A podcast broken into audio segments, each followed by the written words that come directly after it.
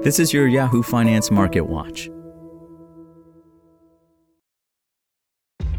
This episode is brought to you by ShipStation.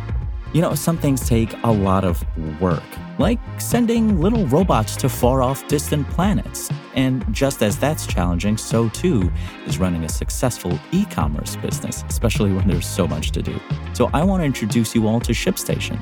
Now, I love using ShipStation because of its easy to use dashboard, which makes managing orders and printing labels a breeze and super smooth. Oh, and the customer service is just out of this world.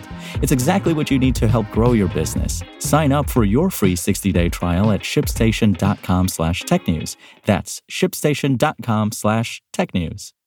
Stocks were mixed on Monday after the benchmark 10 year Treasury yield briefly rose above 5%, before retreating as investors increasingly accept interest rates will stay higher for longer.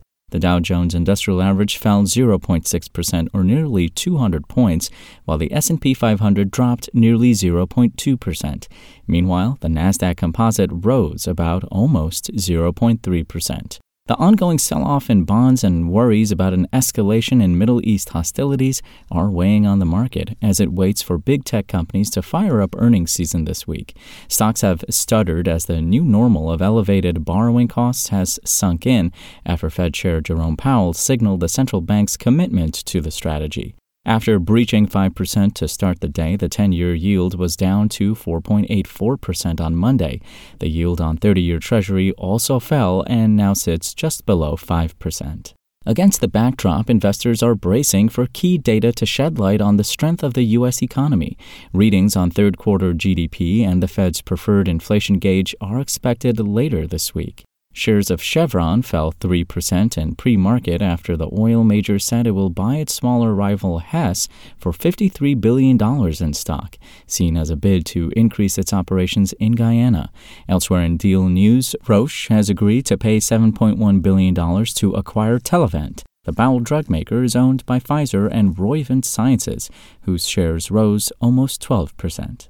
Here were some of the stocks leading Yahoo Finance's trending tickers page in trading on Monday. Okta led the Yahoo Finance trending tickers page on Monday as shares fell more than 9%.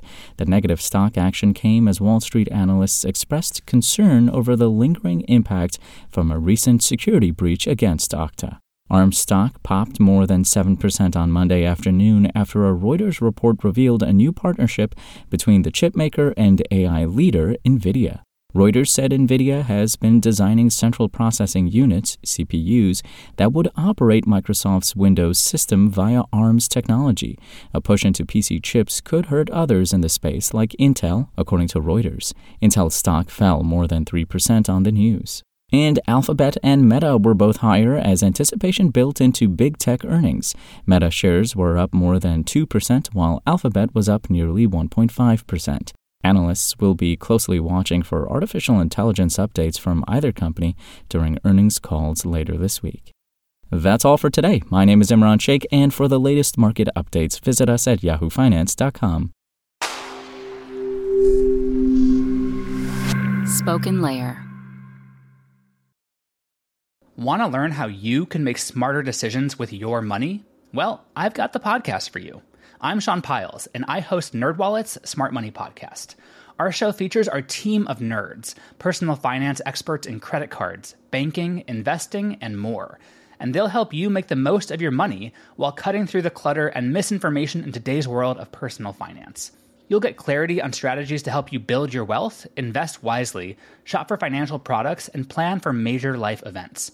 Listen to NerdWallet's Smart Money Podcast wherever you get your podcasts.